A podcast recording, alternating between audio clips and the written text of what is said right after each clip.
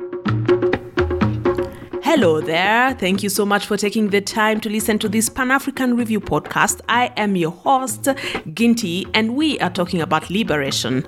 And by the way, we will have a series of podcasts on liberation because, as you might have seen, and if you had not heard about this before, remember to subscribe and get yourself a copy of the Pan African Review magazine.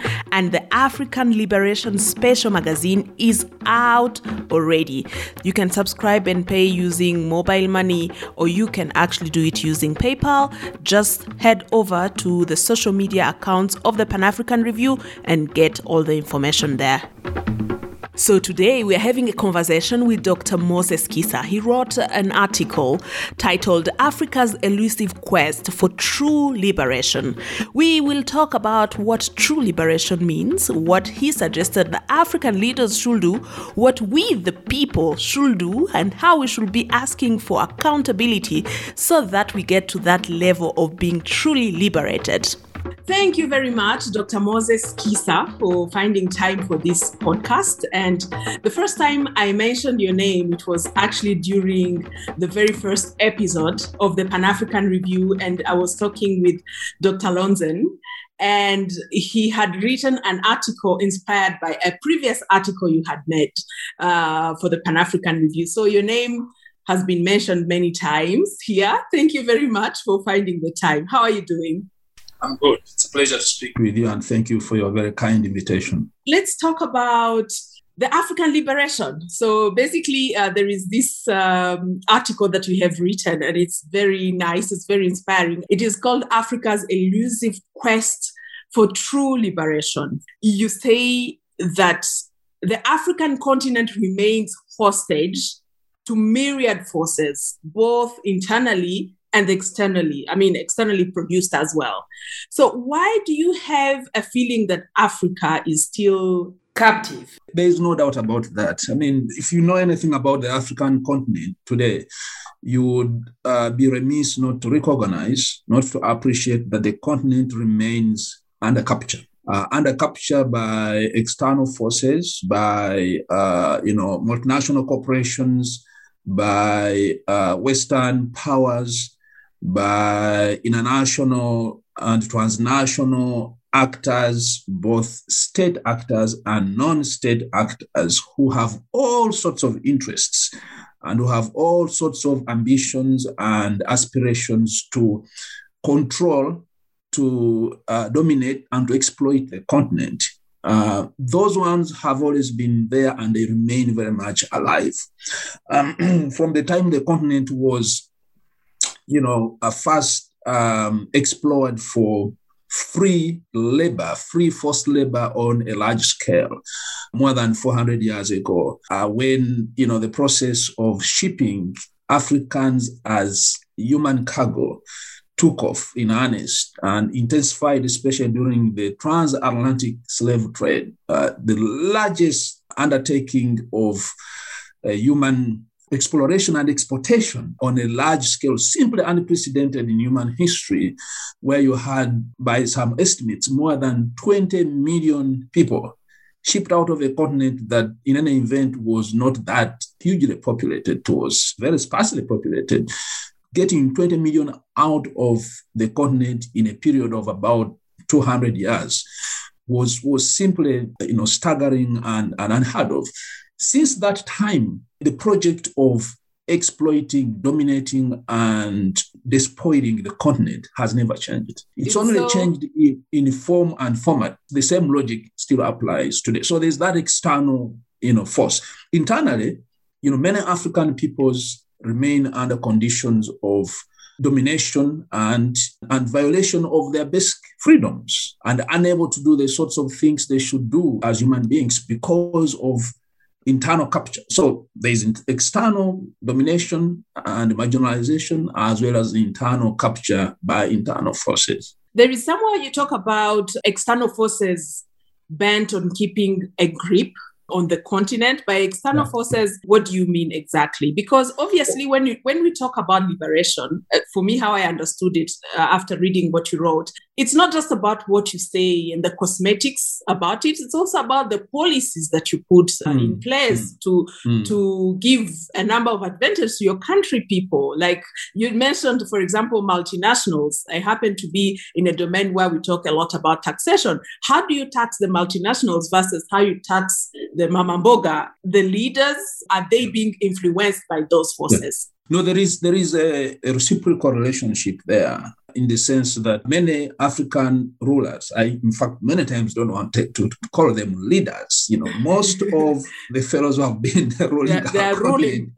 are rulers. You know, they are not leaders because you see, leaders should do things that make a difference, a qualitative difference in the social, economic, and political conditions of the people.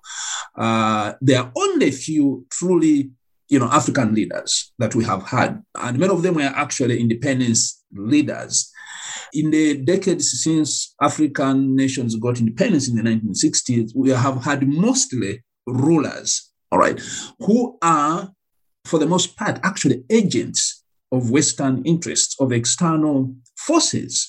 Uh, they have done things either deliberately or inadvertently that advance the interests of other forces, external, other actors, external, other than the interests of their own people who are the internal actors. And so when you talk about, for example, multinational corporations and their activities on the continent that include, you know, tax avoidance and tax evasion, right? If you look at many studies that have been done to show what the continent loses, okay, through the activities of Western multinational corporations.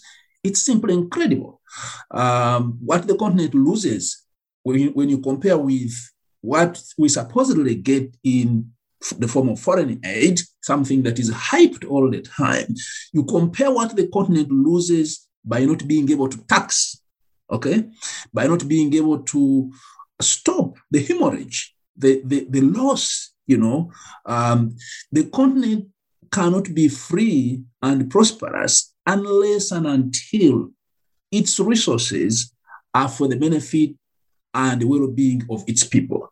You look at the Congo, look at the country called the Democratic Republic of the Congo. Frankly, and I don't mean to, you know, uh, single out Congo for anything, but that country pains me a lot because the Congo is very much emblematic of the sort of elusive quest for liberation and freedom that I wrote about in the Pan African Review article.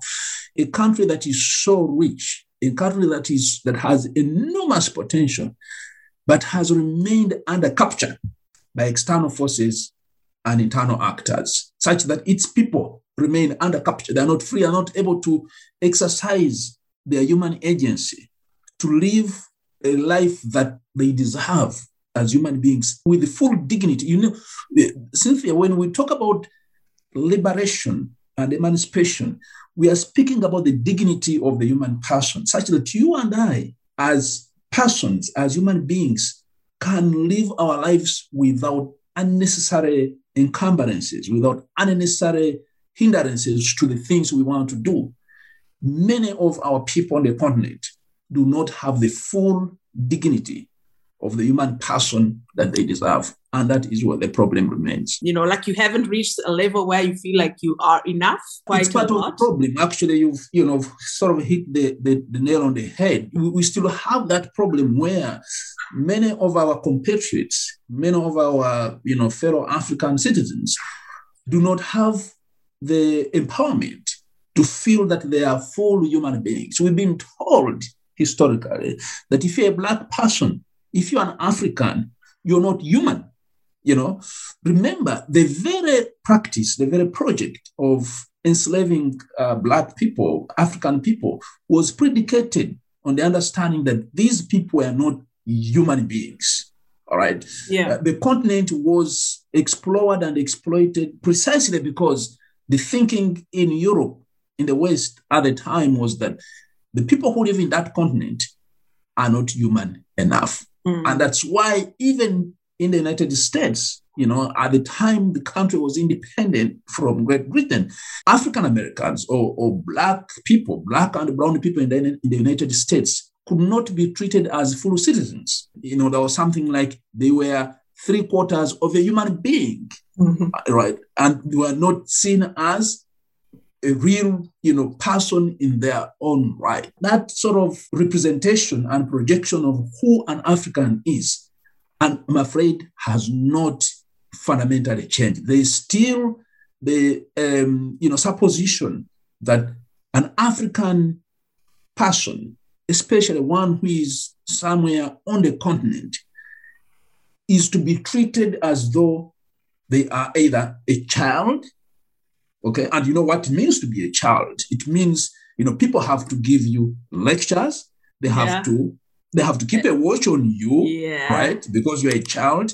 They have to tell you what is wrong and right, meaning that you cannot see that for yourself. And if you're a child, it also means somehow people have to give you handouts, all right? Yeah. And assist you to live. That way of seeing who an African is, right? That's that's one way. As a child, if, if you're not seen as a child as an African, you are seen as somebody who has not yet matured, okay, to think for yourself and to, mm. to be able to articulate and say what you want to say, right? So whichever way you want to look at it, we are still not seen as the way a white person in America or in, in Europe is, is perceived and seen and, and treated with respect. That was part one of our three part series about Africa's elusive quest for liberation. Stay tuned for part two.